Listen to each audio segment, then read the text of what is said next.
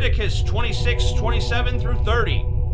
If, in spite of all this, you still do not listen to me, but continue to be hostile towards me, then in my anger I will be hostile toward you, and I myself will punish you for your sins seven times over. You will eat the flesh of your sons and the flesh of your daughters. I will destroy your high places, cut down your incense altars, and pile your dead bodies on the lifeless forms of your idols and I will abhor you. These sound like they're either the lyrics to a death metal song or something Hannibal Lecter would say to one of his victims before he kills them in some horribly complex way.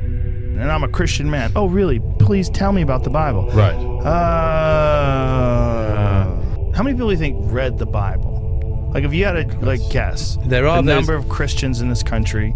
There are those tests, aren't there? They sometimes do. The Humanist Society in the Yeah. Did a few years ago, asking very basic questions Mm. of self-professed Christians about their knowledge of the texts, and very few. Like, you know, My favorite is self-professed Christians with religious tattoos. Like, hey man, you got to read the whole book. like, you, you are literally showing Right. on your skin Right. that you didn't read the whole Right. book. There are things in the Old Testament that you don't follow. There are things in the Old Testament that you don't agree with. And we're wondering why that is. And you haven't been able to give us what seems to be a satisfactory answer. if you read Leviticus, there's a heck of a lot you can't do if you if Yeah. you if you go down the Leviticus angle. Can't wear two pieces of different cloth. Yes, exactly. Yeah, It's be- Leviticus is a wonderful book. So I can't count the number of times that in discussions with Christians in particular, I'm raising issues and pointing out problems with the Bible. And their response is, oh, yeah, but that's the Old Testament. The Bible, for some of us, it is a source of wisdom and inspiration. For others of us, it's um, an ancient anthology of anachronistic nonsense with more than its fair share of straight up, what the f moments. What is it about the Old Testament that makes it so desirable for people to want to write off the content as if it doesn't matter anymore?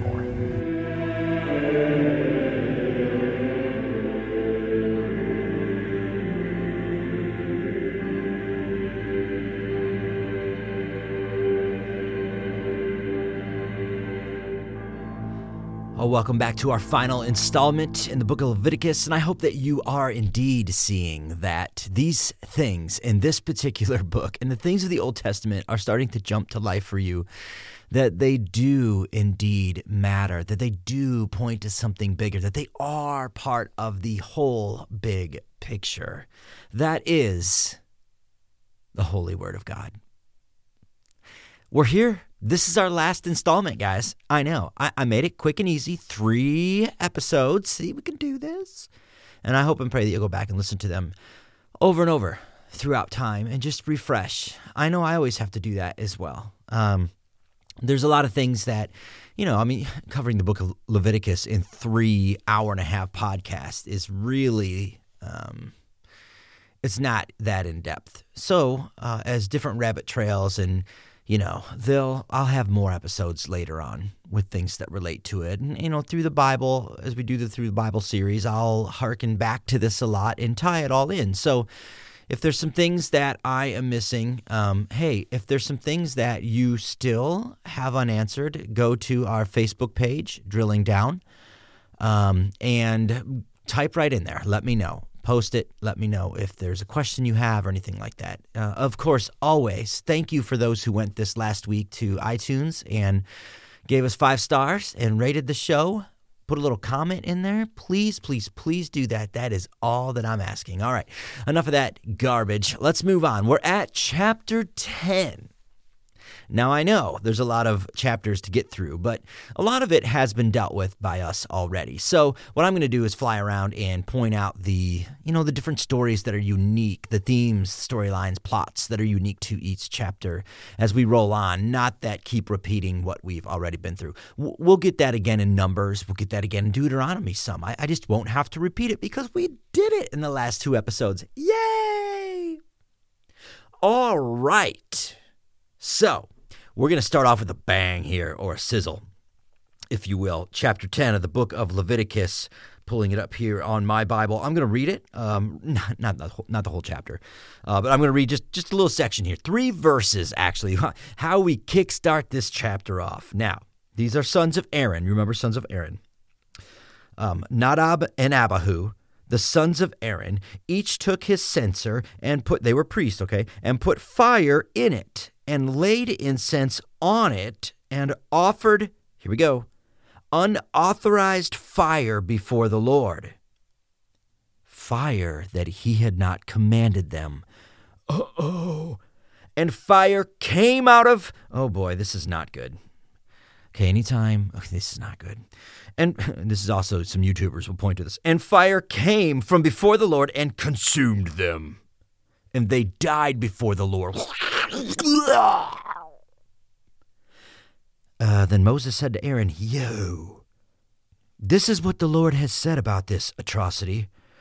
Among those who are near me, I will be sanctified, and before all the people, I will be glorified. And Aaron shut his mouth and held his peace, even though his sons laid to waste on the ground. Okay. Alien fire, it's called, that they did wrong. What did they do wrong? Alien fire? Other versions call it strange fire. Other versions, uh, the one I just read, unauthorized fire. Um, still some yet. St. Elmo's fire, fire festival, fire in the hole. Literally gross. Uh, let's get some of these fire deaths uh, uh explained, shall we? Okay. Uh, this is a great way to start off this chapter. So Aaron's sons do a bad thing. Again, surprise, surprise, shocker. This part of scripture has just been turned over, turned over, turned over. Why did it happen? You know, uh, the whole thing with, you know, Moses, or Moses, Noah and, you know, his sons and the cursing of Canaan. Like there's there's some parts of scripture that we just churn over and churn over. Everybody's got a theory. Well, I'll tell you what they did. They did a bad thing here too close to Yahweh. Not good. They get Krispy Kremed. And then he has them, in this story, immediately dragged outside of camp as fried, dead, smoldering corpses. And then he commands all of, you know, the, the, relatives there and Aaron, hey, yo, don't mourn for them. Do not, remember this tearing of the robes thing when you're mourning? Do not tear your robes, he says. Don't cry. Don't show emotion for these two idiots. Show no anger towards me, God says. Don't mourn. Later, we're going to see this with Ezekiel. Whoa. Go and prepare a meal to consume with me, God is. Yeah, I'm paraphrasing here. God is saying, do it properly to make up for this. Sanctify my holy place that has been desecrated. So Moses goes into full on panic mode to make things right. You know what I mean? It's like the owner of a restaurant when two idiot waiters really screw up with the most important patron that the restaurant has. And the owner basically, you know, is pounding these waiters' heads against the table saying, make this right now. God says, come and eat this meal the proper way to make up for these imbeciles. Commune with me now. And if I would have read on there, Aaron and the remaining, you know, priests, uh, they don't do it because they're in mourning. And Moses freaks out, and then he he hears their reasoning and he understands. And okay, everybody back to normal. oh, without the Wonder Twins, of course, because they're obviously out there with the stench of their simmering, burn up waste of human flesh while still smoking outside camp. Alrighty then, what the crap is happening here? the text doesn't tell us. Oh classic Hebrew writing. Doesn't give us any details as to exactly what they did wrong. But you can kind of try to figure it out if you just take a little time and study it. Wait, Kyle, is that what the Old Testament authors wanted us to do? it becomes apparent as you look at this that Nadab and Abihu are doing something that only the high priest would do. That's a no no. And that procedure led them. You know, remember how we studied how the closer you got to God, if you haven't, if you didn't listen to the last two in Leviticus, go back. Don't even listen to the rest of this. All right. Thank you. Public service announcement over. Uh, the further you get closer to Yahweh, the more sacred space, right, that it would become, the more valuable everything would become as you led up to Him. So they were, you know, priests were only allowed to go a certain, you know, amount into the the tent of meeting here. Because this was again, guys, this was legit. This was supernatural stuff. In Leviticus, remember back in 2:16, we saw that anyone who did this unauthorized was going to die. Now God wasn't kidding whether it was Nadab, you know, Nadab and Abihu or not, whether it was Aaron's personal sons or not. But they do this, they do it wrong. Again, we will see kings do this wrong in the future. And they get roasted because they violated the sacred space. Now we know that about sacred space. See, this is starting to make sense. And it would appear that Yahweh waits until they step out of that sacred space before he, you know, spontaneously combusts them into oblivion. He doesn't want that mess in his his space.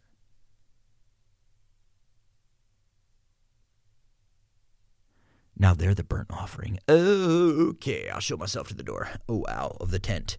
Wow, okay. Uh, catch here, as we're looking at this, I'm looking here in my Bible. I mean, Aaron sees this happen to his sons. That sucks for him. And he goes to grab his garment to tear it in mourning. You know, this was a thing back then, but Moses stops him, says, Don't you dare tear that robe. You know, Aaron's going to do it just because he's just, you know, it's probably definitely partially like what were my sons thinking? Well, you can't do that you know in the presence of god. Part of it was probably he was just frustrated. Part of it was because he loved his sons and he missed them and they smelled like crap while they were burning. Part of it you know would also be probably to stand before the lord and say please don't kill me you know who knows? But he's getting ready to tear it and moses says don't you dare do it. Why well, remember back in Exodus 28:32. It's a boring part of scripture for most, you know. Again, you're not going there in your morning devotionals, but we've covered this. Don't skim past it. It's a command that the high priest was not to tear their garment no matter what. Who cares, Kyle? Who cares? What does this mean for me? Right? I mean, isn't isn't this what we do? And this is why we we look at this portion and we go, "Oh my gosh, really? Like you couldn't wear two different kinds of cloth? Free, you know, priest had a certain set of stuff he had to wear just right. Who cares, man? I'm in no danger of tearing my bathrobe that I lounge in every night." my dad's got a bathrobe he lounges in every night with. Uh, I would just tell you nothing underneath it. I know from experience. Most people in my family know from experience of seeing that. Kyle, what does this Old Testament weirdness have to do with me? Well, I'm glad you asked. Matthew in the New Testament, Matthew 26 64. Caiaphas, who was the high priest. Now, guys, ooh, boy, rabbit trail won't go on right now, but the high priest in the New Testament are going to mean something different to you now. Like you're going to you're going to get some stuff now because we've gone through this and we have not begun to scratch the surface of what Numbers, Deuteronomy has to do. All right. Uh, okay, so Caiaphas was the high priest and and he had just asked Jesus, Jesus, if are you claiming to be the son of God? That's what they all wanted to know. Because, you know, that's punishable by death, by their religion. Are you claiming to be the son of God? This is why they'd kill him. And Jesus, as you know, replied, You will see the Son of Man sitting at the right hand of God, coming in power in the clouds of heaven. I mean, we know this scene, right? So I won't, I won't repeat it right now. But there, okay, you have the Son of God who is literally before the high priest right there in that moment. And what does the high priest Caiaphas do? He tore his priestly robe in anger. Oh. What? Oops, Kyle, I know this now. Oh, I know. Caiaphas, in his selfish, ignorant, prideful, sinful anger, stood before the King of Kings and he tore his robe. And that ended, ironically, the Jewish priesthood forever. Oh. And just a few short hours later, Jesus would have paid the price for our sin in a horrific way, right? He would have died and the final tear occurred, didn't it? And it ripped through space and time as the temple veil tore impossibly, man. This thing was thick. You're starting to get a grasp for that now from top to bottom as the earth shook and the daytime turned to night. rabbit trail. Oh man, just wait for the rabbit trails when we hit the New Testament. Yeah, go. Kyle, we're only in the third book of the Bible, and a boring one at that. I know. Or so you always thought, right? Oh, snap. Don't mourn for these idiots. Don't tear your clothes. This is about being sanctified and glorified. Moses is saying there there's a difference between the masses of the people and the high priest and Yahweh. And Moses took that very seriously. Now, look at this in the mind of the first century Jew. Man, is this foreign in the time of Jesus? He comes and he abolishes this. Every believer now would be a priest. I mean, think about what the disciples were trying to roll out thousands and thousands of years of separation from the priest and the people. Yet jesus we will see this we will see this soon. We, we saw a little bit with um, remember abraham and melchizedek? Remember that? Yeah god moses is showing them there's a way that we have to come before the lord And there's a way that he wants us to come before him, not in stress and mourning and tearing our robes. All right, chapter 11. The next five chapters deal with uh, matters of ceremonial cleanliness and uncleanliness. Now, this is great. We've covered most of this. So this is why, you know, I'll get into I'll get into a little weirdery right now, but we don't have to touch on all of it. So, for the Hebrew people here back then, these were acts that weren't uh, morally wrong, but were ritually barring. This is great. We know this now. We don't have to go into. It. They were they were ritually unfit and needed cleanse. So there is something that I, am afraid if I don't cover, it's probably going to come back on the drilling down uh, page. So it has to do with chapter 11, clean and unclean animals. Now um, we'll talk about kosher in different episodes down the way. But uh, this gets a little weird. I'm going to read a little bit of that weirdery, so hang out with me. And the Lord spoke to Moses and Aaron, saying to them, Speak to the people of Israel, saying, These are the living things that you may eat among the animals that are on the earth. Ooh, good. We got a detailed list. No problem. we got this. Whatever parts of the hoof and is cloven footed and chews the cud among the animals you may eat. Uh, okay. Nevertheless, among those that chew the cud or part of the hoof, you should not eat these. The camel, because it chews the cud but does not part of the hoof. It's unclean to you. And the rock badger, because it chews the cud but does not part of the hoof is unclean to you, and the hare because it chews the cud but does not chew part of the hoof, it is unclean to you, and the pig because it chew. Okay, do we have to keep going on? All right. And all these you may eat of all that are in the waters, everything in the waters that has fins and scales, whether the seas or in the rivers you may eat, but anything in the seas or rivers that does not have fins and scales, of the swarming creatures in the waters, and of the living creatures that are in the waters, ah, that's detestable to you, for you shall regard them as. You shall not eat any of these or their flesh, and you shall detest their carcasses. Everything in the waters that does not have fins and scales is detestable to you. Blah, blah, blah. That's what we usually say. so I'll go ahead and quickly tackle this. By no means uh, an exhaustive attempt here. Chewing the cud uh, again, the thing that I've said before, and I'll, I'll keep saying, this is the Bible is not a scientific journal. The Bible is never, ever intended to be that. Scripture isn't doing science. It doesn't mean that it flies in the face and it's just completely stupid. It, no, it's just it's not doing silence. So, yeah, it's doing it's doing deeper. It's doing better theological themes technically ruminants would have multiple stomachs if you're going to chew the cud, right? So now if you're going to break down these animals and go, well, which one, you know, which ruminants have multiple stomachs? And, you know, it's inaccurate when it comes to the rock badger and the rabbit. So science would boot this and like the I just mentioned there in, in scripture, but it's not a scientific effort on the author's part. It's what gives the appearance of chewing the cud, you know? Both these animals would appear to chew the cud. So, you know, the thing critics try to point out about the Bible is not, you know, it's not being scientifically perfect. That's not it. I think what Yahweh is doing here is saying, look, if anything looks like it's going to chew, like, looks like it's chewing the cud, don't even do it because you, by degrees, by increments, you're going to work your way back to something that is unclean. Guys, do you see? This is not rocket science. This is not some YouTube idiot, and I don't mean that like, kind of I do. Just completely calling out God in the Bible on, on this kind of thing. Oh, you think the rock badgers. The point is, sometimes God throws things in there to go, don't even test the fire, people. You know? Like, if you're really given to stealing, like that's kind of your thing, well, then don't work the cash register, okay? Because it's just not going to lead to good things.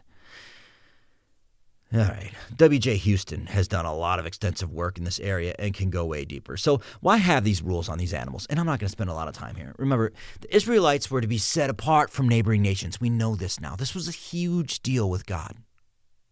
And so, this is what this was. Don't do anything the lowercase gods wanted on their altars, you know, in your neighbor's yard.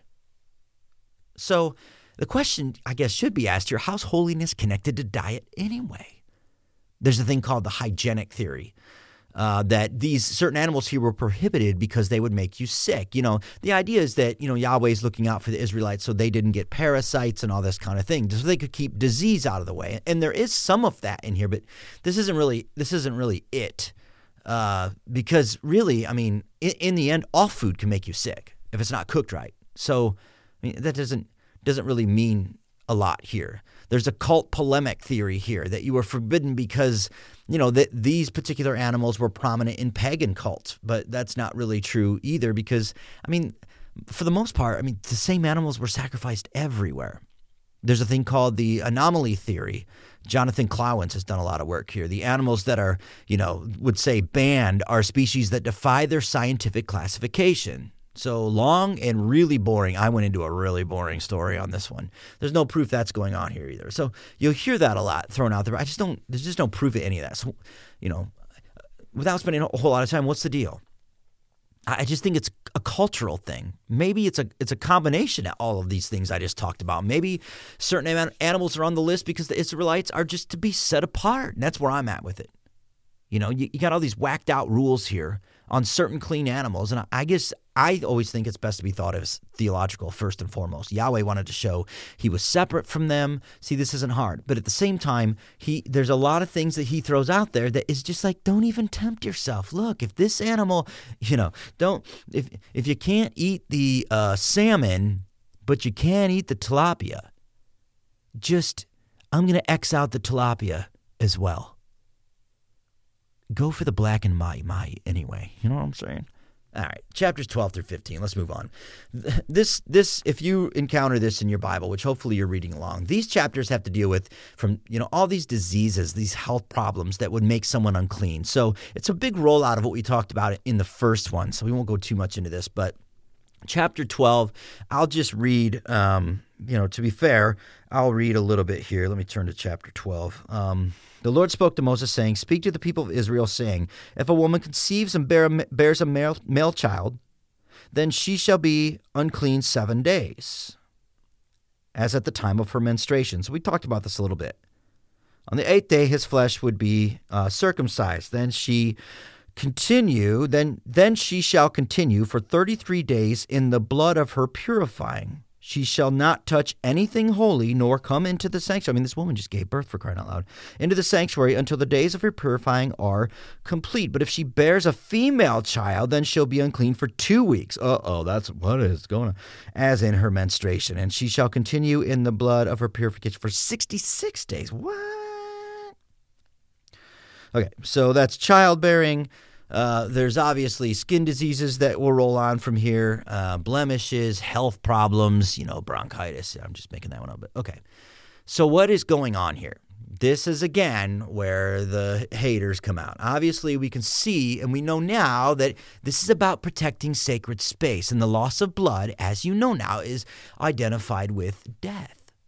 There's nothing wrong with this woman that just had birth. It's all natural. It's not about sin at all. She's unclean because you know now her birth is connected with her, you know, losing her blood, having a period, the loss of life fluid, blood. It means she's not whole until that lifeblood is replaced. Kyle, that's not scientifically. That's not what we're doing here. She is ritually unfit for sacred space. It's not at all you know, it's not every bodily discharge. Breastfeeding seems to be okay, right? That's good. You're giving your life to another life. Snot seems to be okay. The old pooperooski seems fine. That's a body, body discharge, wouldn't you say? All right. If you pay attention, it's everything that's linked to reproduction. Oh, you'll see the opposite of this a lot in the other cultures as well. Yahweh is setting himself up as superior and unique. Now, I'm not going to rabbit trail here, but there's a sense of homosexuality in the Bible being linked with not being able to produce life through reproduction, and that is a big contribution to why it's shunned. This is not a podcast on homosexuality, but I will gladly do one and have done them in the past. Can't wait to do that. But part of that is, be, is has to do with reproduction, and you can't reproduce out of it. The loss of life fluid not being able to reproduce. Now, hang on. Even though a new mother, Levine points this out, was a joy to the community. I mean, moms were celebrated. But the truth is, guys, this was not modern times. Do you know the the rate at which women who gave birth back in this ancient Israelite time would die? Astronomical. The rate at which newborn babies would die was astronomical. It was almost a miracle if they all made it through. So, by deeming her impure, the community kept an eye on her even closer. She was able to be, you know, since she was set apart now, they could hang out with her, keep an eye on her. Guys, the Near East pagan cultures, the priests would cast spells on a new mother and her child. And it was it was to cast demons, cast out demons and protect them in this really fragile time for both of them after birth. There is a lot out there on you know, near ancient Near East religions doing this. The Israelites knew this and they understood this really well back in that time, again, not a scientific journal, stillborn children, you know, children who would come out of the womb that their life force was gone out of them. They never got a chance to live. They were thought to be killed by demons that were waiting to kill new life and take that life away. And the woman, the mom there, that's giving birth, was thought to be vulnerable while she had lost so much life blood and it hadn't yet replenished. Oh she wasn't whole again to them. Wow, there's so many New Testament parallels. We're going to see so many times that people who are not whole are excluded from sacred space. Now, there's a lot going on here. And again, I won't get too deep into it. I mean, you could be missing an arm, you know, a leg, an eye. Even the Bible says you could be down a testicle. Now, I am not down a testicle, but if I were, I could not go into sacred space. What am I doing here? It doesn't mean you're an abomination. It just means you're unfit ritually. Why? Because God is really serious, friends, about being complete and whole. God is a God of order in creation, not disorder. Do you see? Are you at a place of confusion and chaos in your life? If you are, if you feel like it's not complete, it's not whole, something's missing, friends, that is not God. That is you. Remember, we talked about, I think it was the last episode, this loss of blood was temporary. So you just needed to wait a few days before you got replenished. All right. So, what about that whole boys and girls waiting period being different for moms? Are boys more important? Of course they are. no, no, no, no. On the eighth day, the boy would be circumcised. So, for 40 days for a boy, and it said 80 days for a girl, right? Because the mother was unclean longer for a girl. So, what's up with that? The mom needed to bring a purification offering. And we talked about this with Mary, right? The Bible calls it a sin offering, but that kind of throws us off. Uh, Mike Heiser calls it more of a decontamination offering. I like that. It's, it's just a better term. Again, Mary had to do this, and it had nothing to do with her sin. And again, she was indeed not sinless. It just didn't have to do with her sin. So, what's up with the 40 days, the 80 days? Now, we're going back to this not being a scientific journal, and we will do this quite often in the Bible and easily point out that it's not trying to be that. Back in those ancient times, the male embryo was thought to be developed in 41 days. And there's a reason for that. We won't get into it right now. And the female was to be developed in 82 days. Aristotle thought this as well. So these aren't idiot, you know, Bible scholars, just what they thought. It goes back to what happens in the womb should happen outside the womb. So if it takes so long to be developed inside the womb, it needed to be so long outside the room before it was ritually pure again. Okay? All right, we'll move on from that. Chapters 13 and 14. I hope that made sense. I hope that wasn't just too too quick of a flyby, but really that stuff's pretty easy. And with that in mind, go back and read it. okay. Understand that what was considered leprosy in the ancient world, because we see that a lot here, different than what we know now. Uh, those of you who are nurses or doctors, you're listening to this, you know what Hansen's disease is. So, you know, we consider that leprosy today, but it's just a, it could be a generic skin disease that anybody could get at any time. And the descriptions here don't align, don't align with modern day, you know, disgusting leprosy. It was just skin issues and the people were isolated because they needed to be out of sacred space. They were ritually unclean with this leprosy. This leprosy did not make them morally sinful. You know that, right? There's cases in the Bible we, where we see somebody gets leprosy as a uh, as a punishment coming up we see where somebody gets cured of leprosy in an astonishing way. And so, you know, it's just a skin thing. But when you had it, nobody else wanted it, man, because it was made you ritually impure, and anything that's ritually impure could be what? Transferred. You see. All right, chapter 14. We see the cure was uh, reinstated back into the nation. This was a rehab process here in chapter 14. This was nothing medical. so when people rip Leviticus 14 for, oh, how did you cure leprosy? How did you cure genital discharge? How did you do this stuff? You guys are morons. Uh, it's not medical, it's ritual. Again, this was all about the protection of Yahweh's sacred space. We don't understand that because he doesn't have sacred space here now. Oh, inside of us, yes.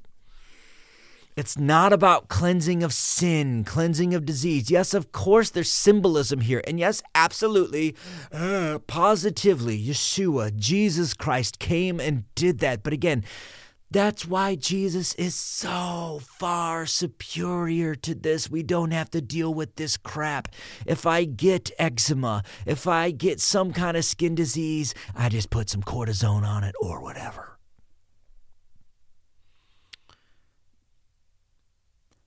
Anyway, unlike other times in the Old Testament when people are struck with leprosy because of some sin, this is not the case in Leviticus. It is an issue of imperfection or not being, again, whole, which makes them understand they cannot simply approach the perfectness of Yahweh in his shed of meeting out back at your house. It harkens back to the Garden of Eden, my friends. Eden, God's abode, was perfect order, completeness. We see this promise again when we get to heaven. It just keeps all tying together in Scripture, and I love it.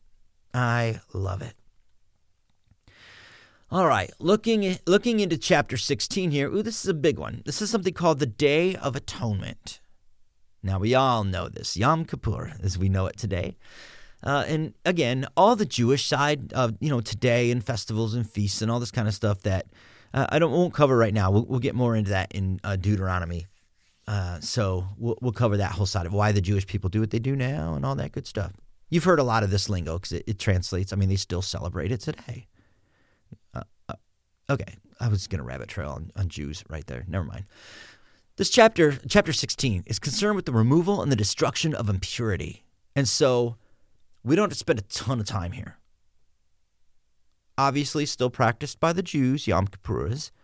The difference would, of course, alter forever, be altered after the destruction of the temple in 70 AD because there was no temple anymore to purify. So the focus would move on to the individual, which I won't rabbit trail on right now. But there's blood here that's applied once again to the sanctuary, not the individual. Okay, people miss this, though it's not the end of the world by any means.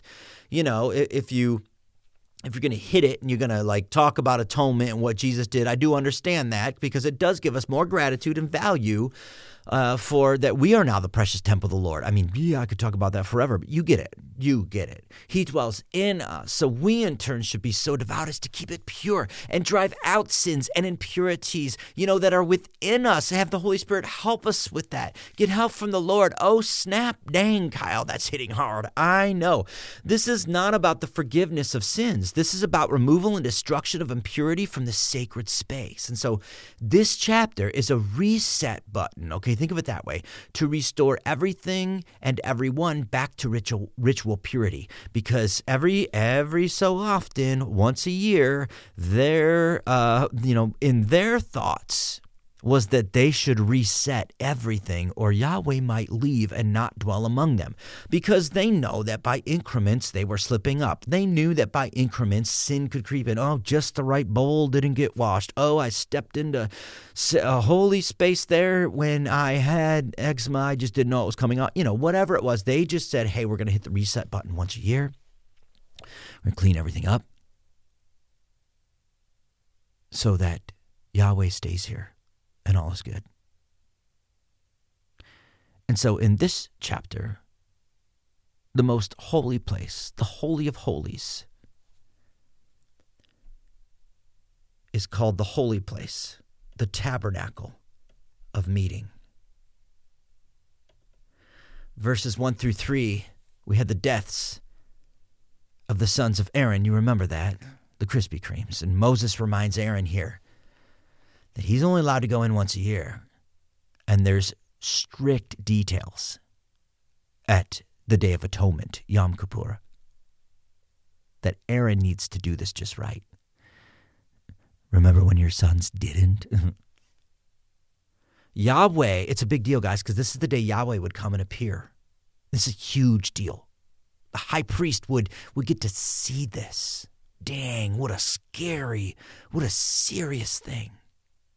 Very, very cool. Very unique to the Day of Atonement.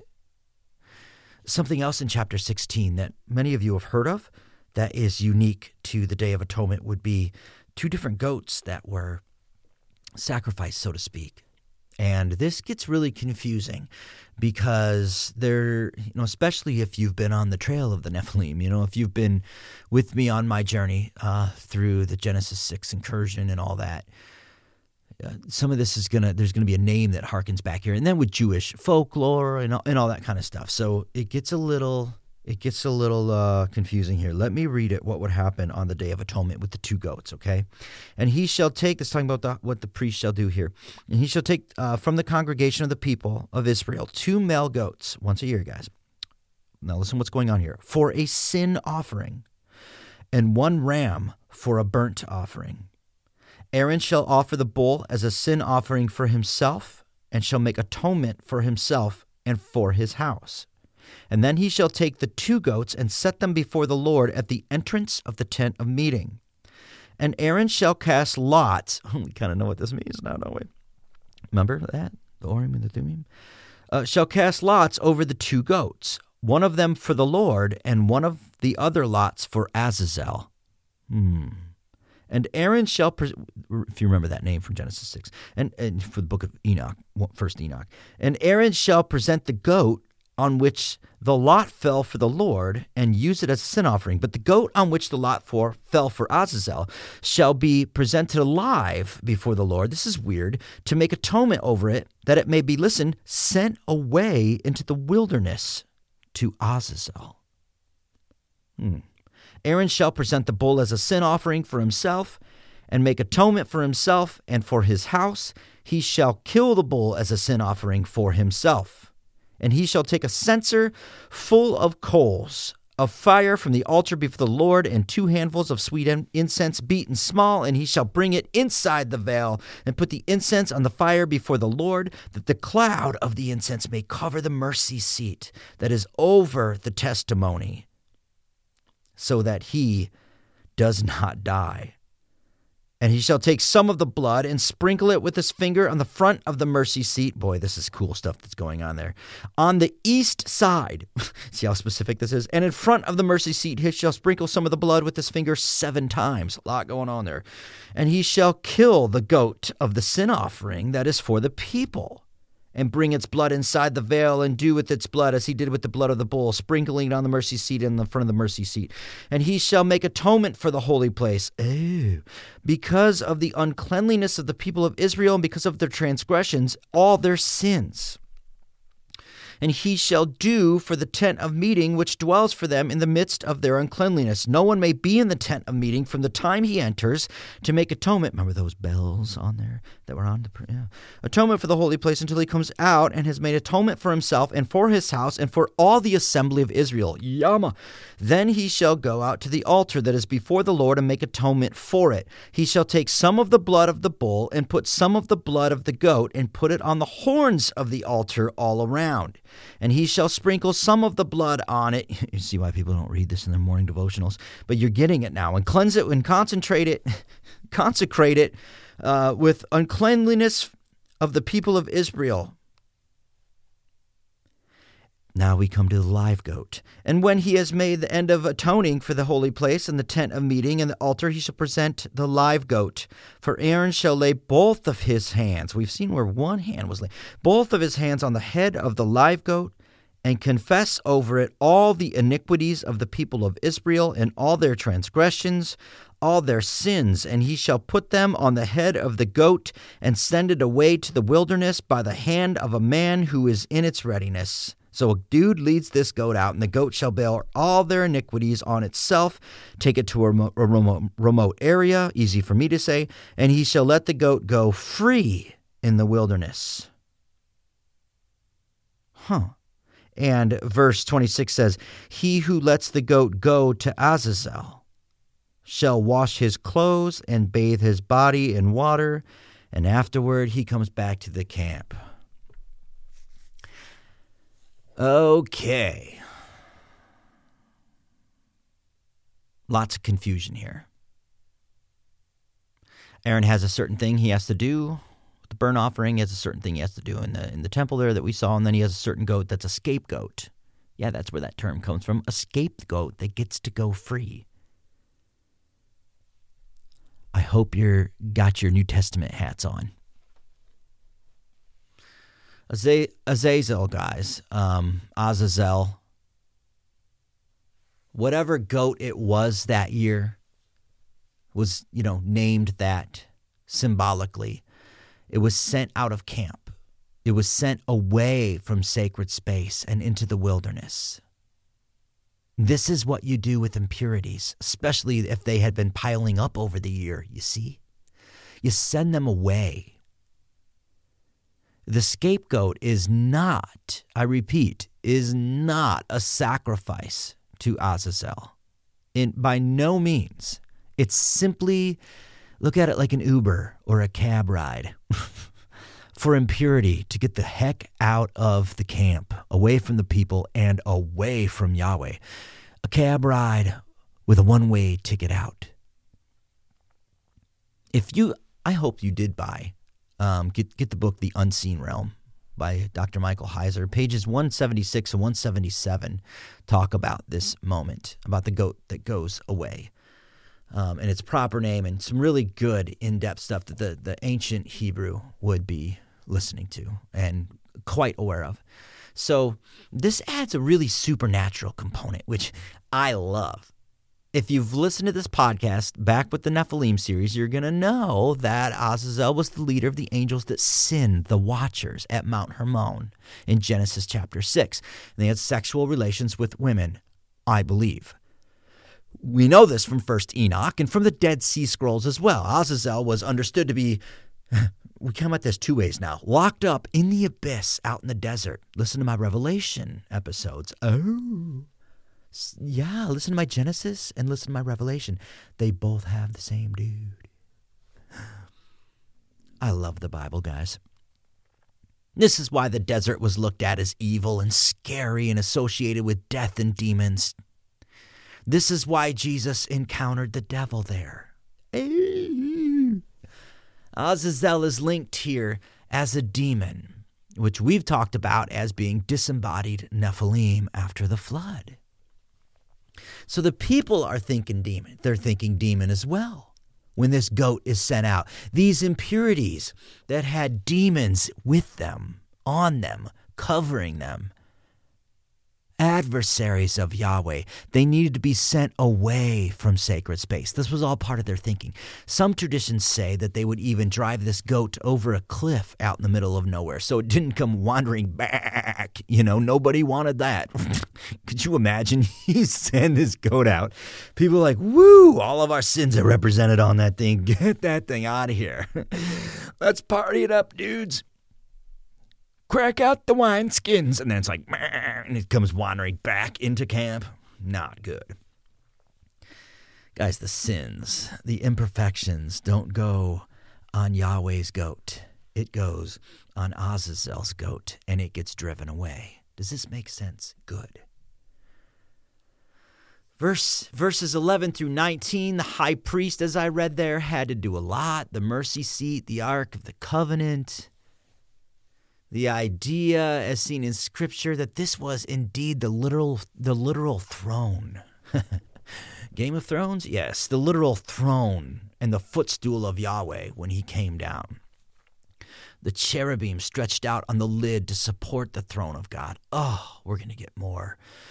More in this in Ezekiel. Yama, Bahama Mama. After this reboot, this Yom Kippur, after this reboot, this Day of Atonement, everything was restored so that it could be used once again for another year. Do you see?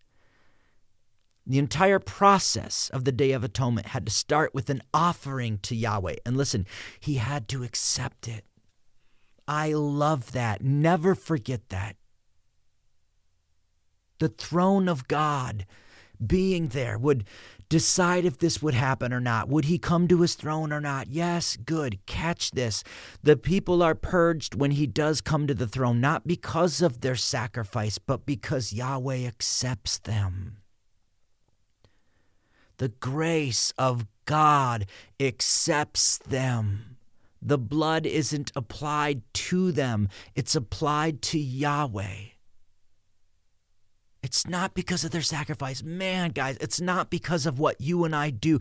Can our good deeds, oh, just outweigh our bad deeds by even one and tip the scales by the time I die? Good luck living with that.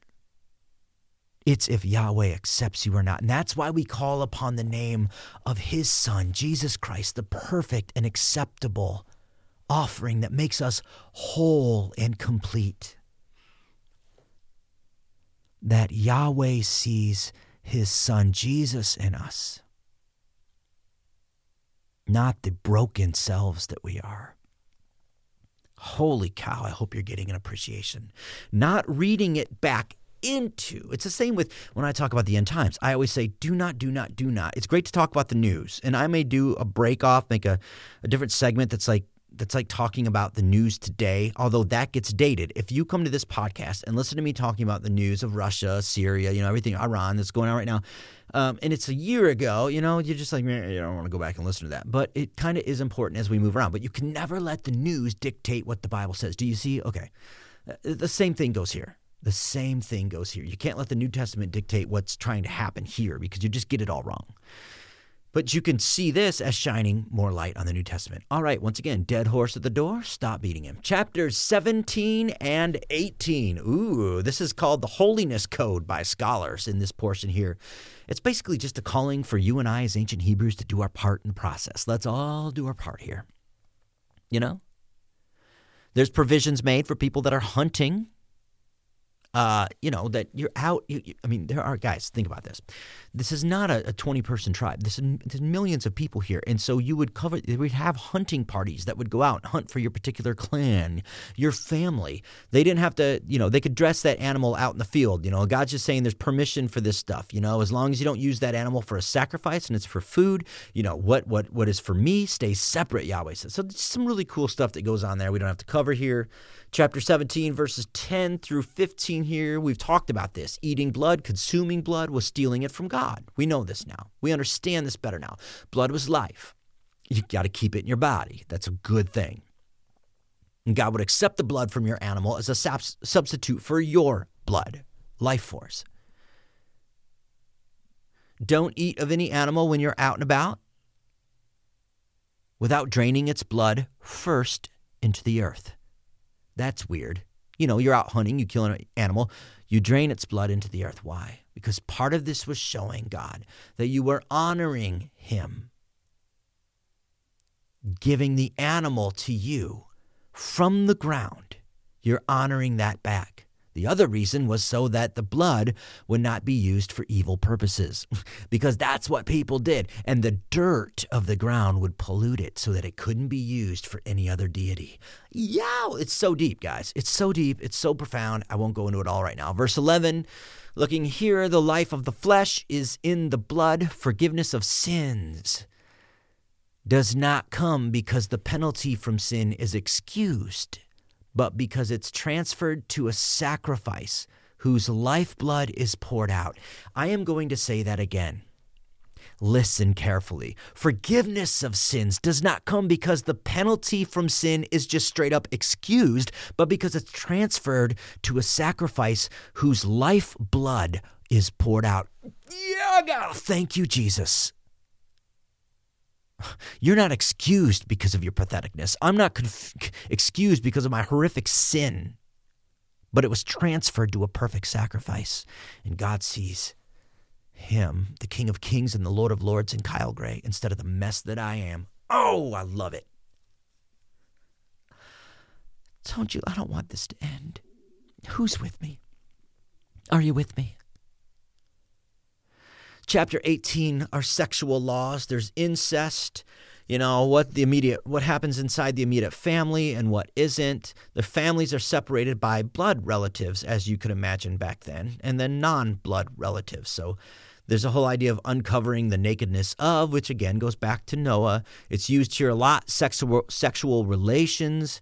Um, scholars believe, you know, in a sense that as, as, with all of this in light that Noah and Ham and everything happened there that he was literally trying to take power over his dad you know that um, what happened there was because you would have i mean this was a thing in the romans and the greeks guys where one guy would sexually abuse another guy to show that he had dominance and power and one of ham was trying to do that and take his dad's kingdom Yama, Bahama Mama. All right. Verse 19 through 21 has to do with Moloch, and we'll talk. We, we have talked about Moloch, and we'll talk a lot more, but this is pagan cultures here.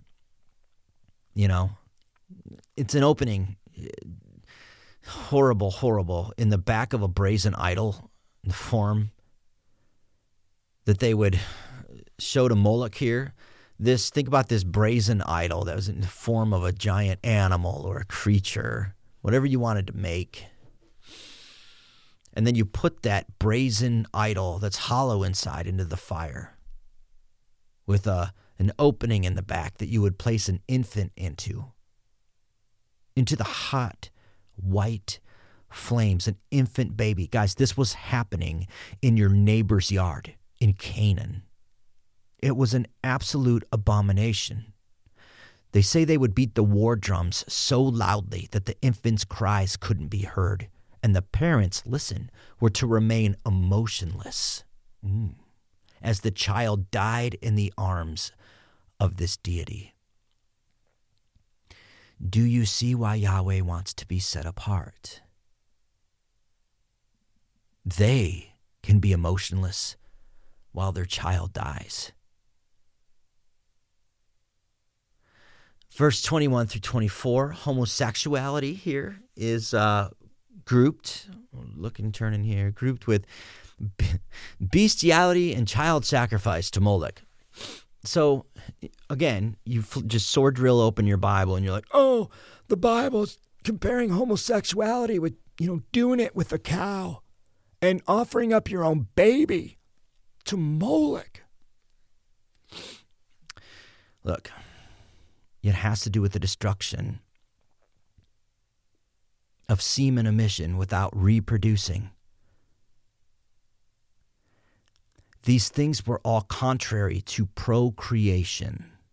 Do you understand? God made us, man and woman, guys, not because he just thought that was the best thing and we should just love each other because men and women love each other and men and men can't love each other and women and women can't love each other. That's not it. What does he say throughout the Old Testament to his children? What did we see, guys, through our biblical heroes there? What did we see through the patriarchs? And God commanded at Babel, what did he say? Be fruitful and multiply. Two dudes on their own on an island cannot do this. Two women on their own on an island cannot do this. Now, I'm not getting into sexuality. Is it the greatest sin of all? That will come. I've got plenty to say about that. These things were contrary to procreation. Someone brought up to me one time how lesbianism is absent. like it's always two dudes, Kyle, in the Bible, so I think lesbianism's fine. Well, mainly with the Bible, there's no semen emission, okay, for the lesbians. So there's no like loss of life. And that's what they were talking about here. Although it's condoned because it can't procreate. Illicit sexual relations were looked at polluting the land in the end, guys, and the land belonged to God. This was such a big deal. Don't pollute the land because the land belongs to God. Oh, more on this as we go through the Bible. More and more on this. Chapters 19 through 20. Yeah, chapter 19 is great. It's like a mini Torah. Bunch of laws again. These are laws of everyday life. And so there's honestly, just gonna be honest with you, there's lots of redundancy here. Um, a lot of things about camp to do, you know, uh, how to treat the blind. Don't prey on anyone with a weakness. Don't prey on the poor. I love this. Don't show favoritism at all to the rich or to the poor. The point here, guys, in God's system, everyone is even. More on this again when we talk about levirate marriage, when we talk about bond servants coming up. This was different than Civil War slaves. Everyone's even in God's system.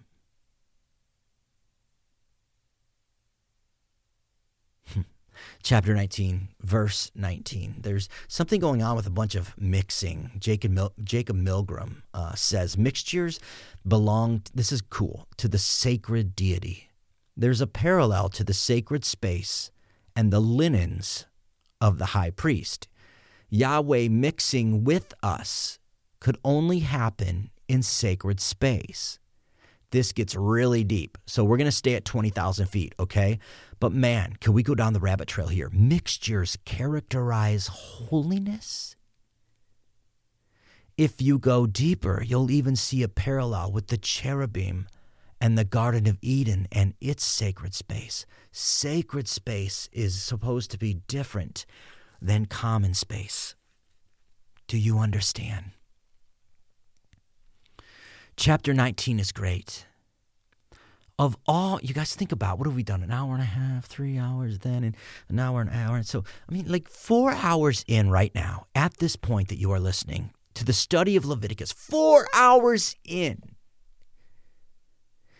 And here we finally encounter really the only part that anyone ever seems to pull out.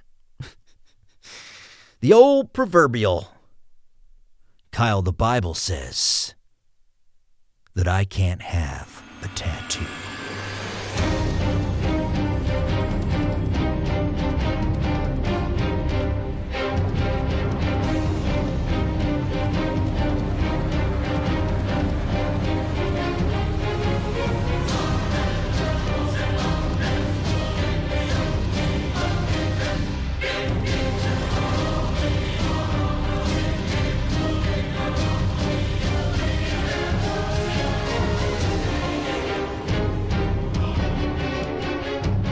Man, we are finally somewhere that all of you have heard. Joe Rogan even went ahead and referenced that one. This is what everybody says. All right. So, I am going to tell you once and for all, guys, and I'm going to make it very clear. And this, you'll never have to answer this again for anyone. I mean, you can answer it, but you'll never have to question it. This is very, very simple, and this will forever end the debate. Now, before we get into it, I will preface and I will say this I do not have a tattoo. I have never wanted a tattoo. I don't really like tattoos. I think they can maybe look good on some people, but even then, I just don't like them. I've never liked them. It's not my thing. That being said, I'm happy if it's your thing. like if you who cares? Fantastic. I just don't like them. I've never liked them. You know, my one friend, my one roommate, when I had an apartment, was throwing my life away. Had gotten one in the army like a few years earlier, or something, whatever, of Daffy Duck flipping you off on his ta- on his calf. and he's forever mortified. Now, you know, a lot of people say that. They'll be like, it's forever. You know, but I'm the only person on the planet that doesn't have tattoos these days. I just don't I don't want one. I just don't like them. Okay? Yeah. That being said, I will tell you that the Bible in no way, shape, or form says that you getting a tattoo is wrong. Unless you are getting it to summon, to worship, or to conjure up a dead relative. okay? Hopefully, none of you are doing that. All right. Okay. You know, it's a simple matter of context here. They have to do with, you know, ritualist religious flavor, if you will. Will they're associated with the practices, even of course, of course, of nearby pagan nations. Guys, I always say this, especially Egypt. Yahweh had led them out of Egypt. Now, he he looked at Egypt differently than he did the Canaanites. So he he he didn't call for their uh, utter, you know, obliteration because he used them to house and to incubate his precious nation. And what happened once again at the birth of Jesus? Whoa, you know, like so it's different with the Egyptians, but yet they still, he wanted them out of there. He was done with them. They because they had so much going on with the other gods. Remember the Ten Commandments, and they would do a lot with tattoos.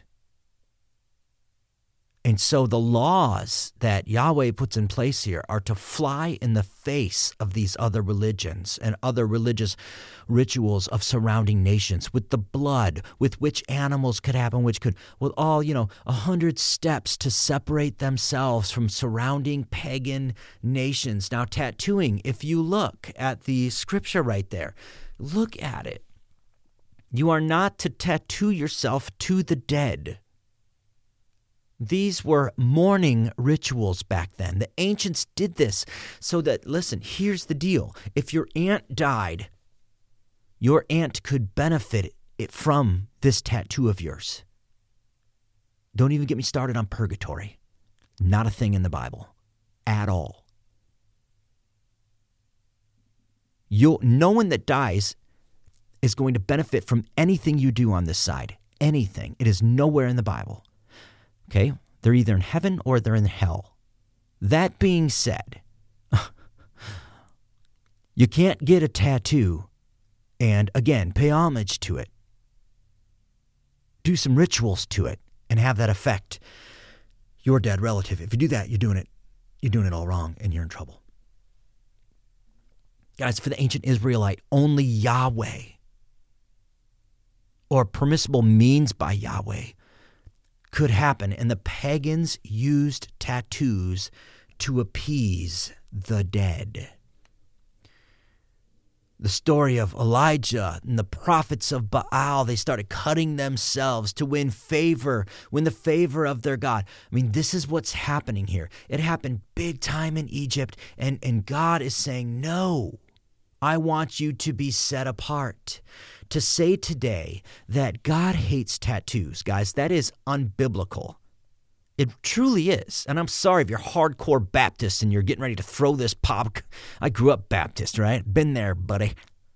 It's unbiblical, and uh, quite honestly, it violates the author's original intent here and the integrity of the Hebrew scripture to take it upon yourself and read that into the text. And no, I don't want tattoos. I don't like tattoos. I don't care about tattoos. I've just if you have them, keep it up. They look great on you. I'm happy for you. Just don't worship your dead relatives as a replacement. Thank you, everyone. Thank you for coming to my tattoo talk. Out of all the Leviticus, that's the one. Why not talk about some more child sacrifice? Chapter 20 here. It leads to the death penalty. Idolatry and child sacrifice leads to death. Whoring after mediums, necromancers, you know what we just saw to Moloch is just forbidden. It's a massive betrayal of Yahweh and that life force. There are death penalty offenses, you know, shown here. Law dishonoring your parents leads it off. Yes, this was about who was in your immediate family and who was not, and helping to preserve the blood family and not destroy family. This is really important, God, to the uh, guys, to the covenant via Abraham. Family was a huge deal. It is fascinating when put in this light. There are rules here so that no one can derail what God is setting up in the nation. Do you see that? You need to be taught to respect who God is. This whole no mixture of sacred space is how God was teaching them. There is a divine order, there is a human order, and we lost it at the Garden of Eden. We will get it back one day. Chapters 21 and 22 talks about more contact with the dead, unclean uncleanliness being unfit for sacred space all the rules that priests had to go through um, way more restrictive than the average person. And so that's why the priest standards were even greater. And that's why they were held to even a higher standard. And this gets replaced again in the new testament right? Right guys? With with rules for elders and those who you know want to be pastors. It's it's going to be an extra set of tough stuff put on you uh, we see extensive lists here in these couple of chapters in the end of Leviticus. Um, where wholeness is associated with the ability to enter sacred space. Like that should make sense to us now. Yahweh is associated with wholeness and perfection. Sacred bodies and blemished limbs are not sins. It's just so people can learn about God's holiness. If you were a, a priest and you were scarred and had physical defects, you could still eat the offerings and serve. You just couldn't deal with the highest sacred places and perform the duties that were there.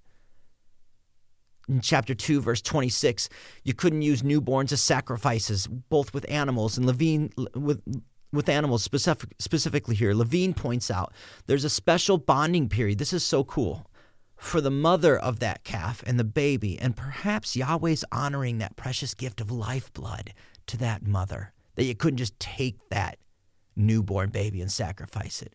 Maybe it was a token of compassion for the sacrifice that was going to come later in its life. We don't know, but it's just some cool stuff there. Overall, there's a theme in the last few chapters here. Don't do what other nations are doing. Actually, not only that, but avoid it at all costs, especially when it comes to sacred space and with the religious practices as concerning life and death. Guys, Yahweh is teaching them what belongs to me, he says, is mine. Keep them separate, be set apart. You want me to rule you. Well, you are going to have to follow a few rules to have me here with you. I hope you understand this now. God says, I set this up one time just the way I wanted it in a garden, and you chose death. So now we all have to have a plan B. If you ruin this, I'm going to have to send my son and make you the temple. There will be rules and guidelines for that too. And if you ruin that, I will eventually have to push the reset button and do away with all of it and establish my rule with you. Think about that. My rule with you, not my rule against you, my rule in the face of you, my rule with you. God never abandons us, my friends. This all shows me how desperate God is to pursue us, and, and, and He would stoop so low just to embrace us all constantly who are rejecting him slowly over time. Think about this. Oh, most on the outside look at the Old Testament and Leviticus as all these impossible rules made by a mean, intolerable, narrow minded, bigoted, non PC, cruel God, when the reality is, as you truly study it, it shows the exact opposite. It shows a God who will stop at nothing to be with us. Oh. An hour and 10 minutes in, and I'm just getting started. I'm getting fired up.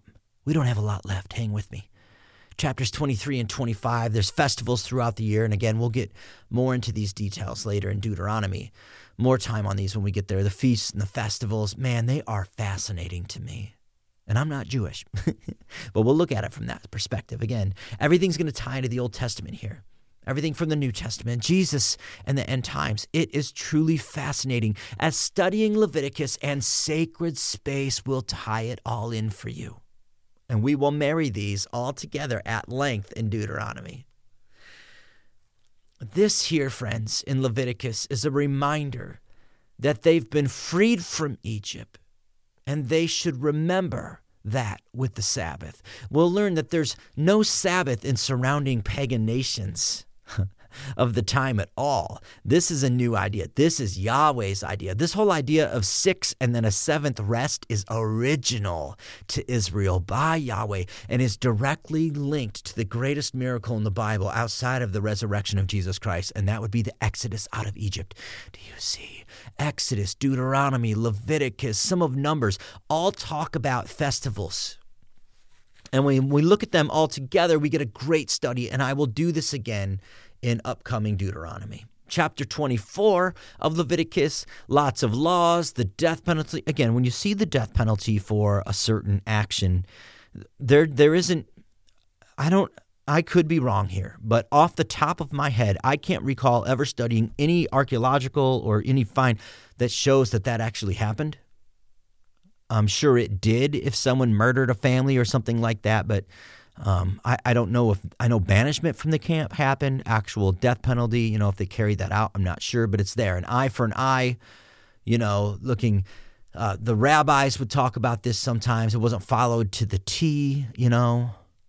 If you somehow had someone lose an eye accidentally or even in a fight, would you have to pay by your physical eye? Maybe some near or dear thing to you in recompense, maybe one of your calves or some type of restitution. Murder was a different story. I think if you murdered someone and you, the people found out, you'd be toast. Verses 17 through 22 of chapter 24 here you would have to make it good. You, there would be a death for a death. These are two different things. The whole idea is compensation, not immediate murder unless you committed murder. Again, and whether that happened, you know, if you were found out, it probably did. Can you imagine millions of people hanging out?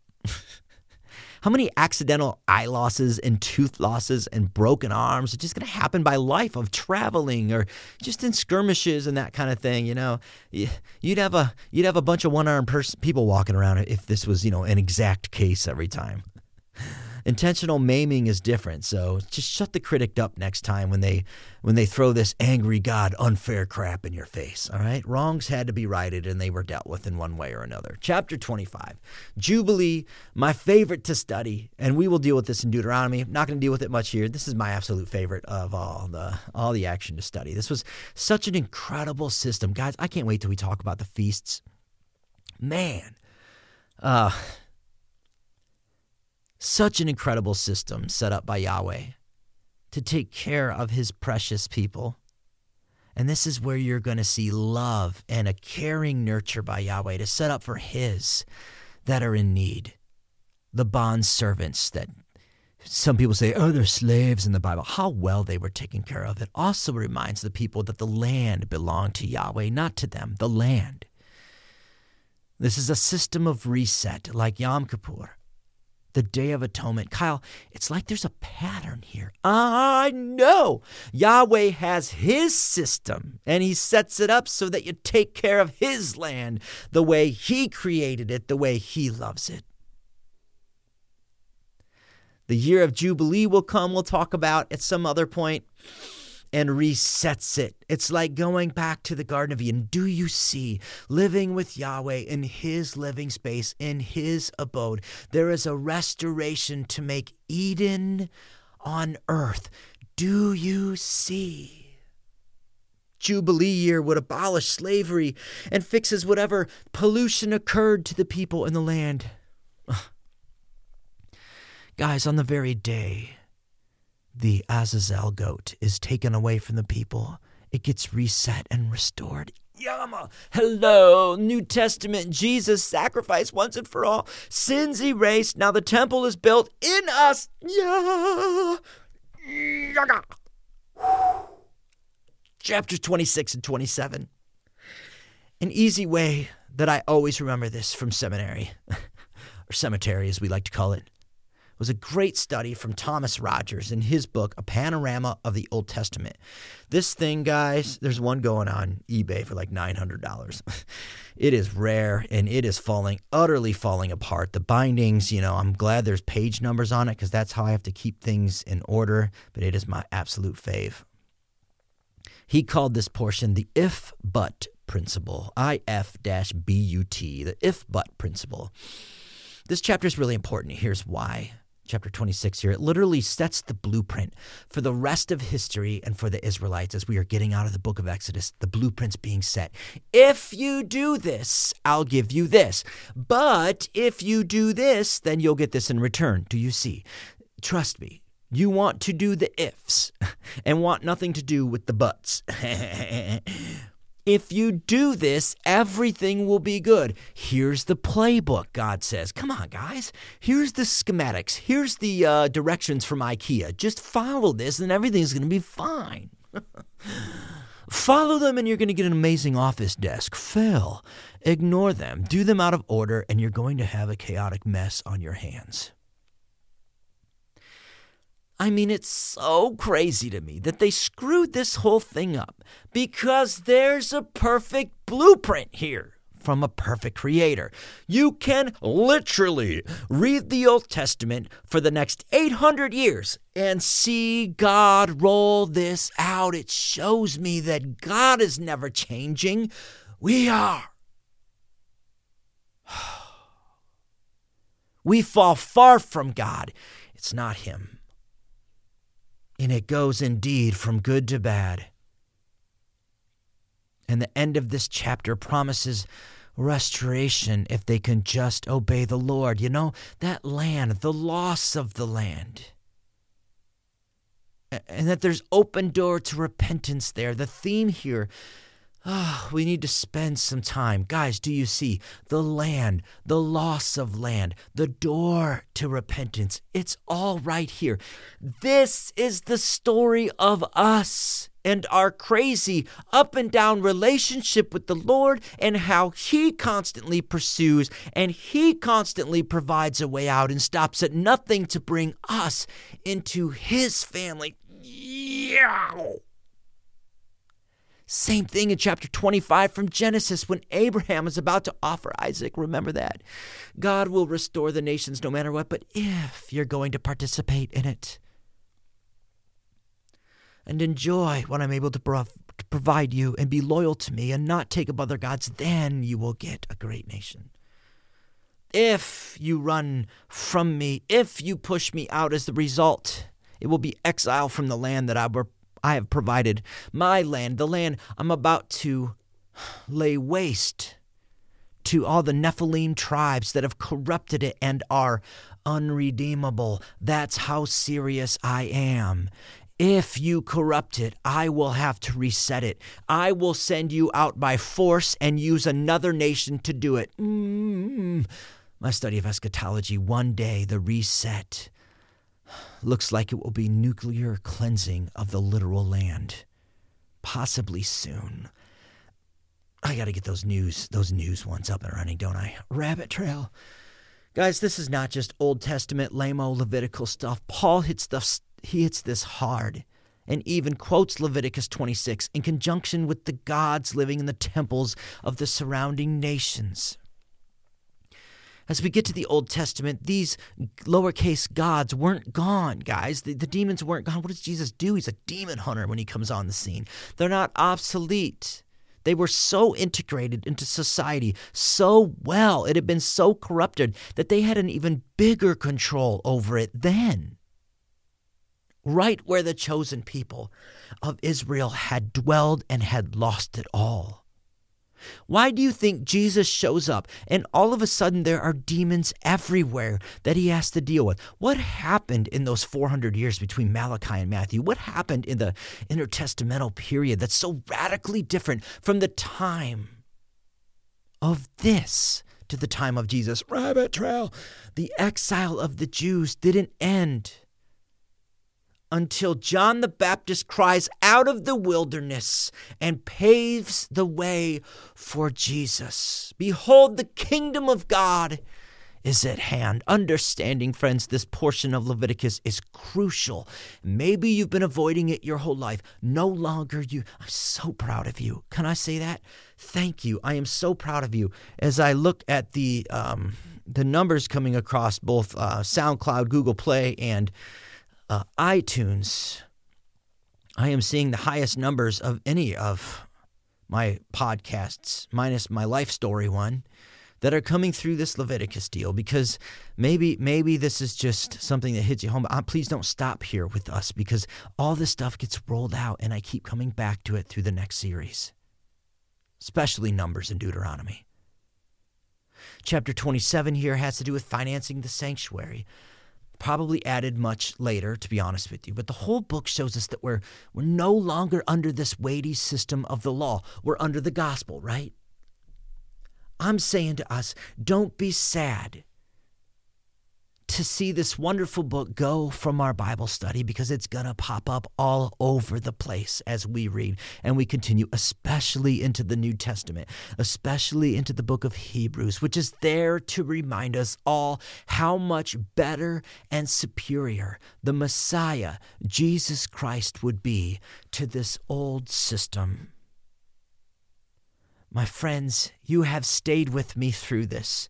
We only scratched the surface, but more will be rolled out in time. I hope and I see that you see the book of Leviticus in a different light than you ever have before. Go back and listen to it all again. Get a better grasp of what's going on with sacred space and the blood and Yahweh wanting to be set apart from other nations and lowercase gods being at odds with him. It seems weird, but in my opinion, the weirder something is in the Bible, the more we should jump into it. The more God is showing that He wants to do something great through it. Never ever again run from the book of Leviticus. Never ever again throw your arms up and say, I don't know why the Bible says that. I don't agree with it. Don't ever do that again. Come back here. Listen to this. More importantly, jump into your own Bibles and know that God wants you to be set apart, my friends. You should be set apart because you are now the temple. You have Jesus Christ, the Holy Spirit inside of you you are to be cleansed for all of your impurities. What do you have going on right now in your heart, in your mind, in your life? Cast that out. Send that into the wilderness far, far away. Let God come in, reign in you, cleanse. You truly go from death to life. And my friends, enjoy those tattoos. I love you guys.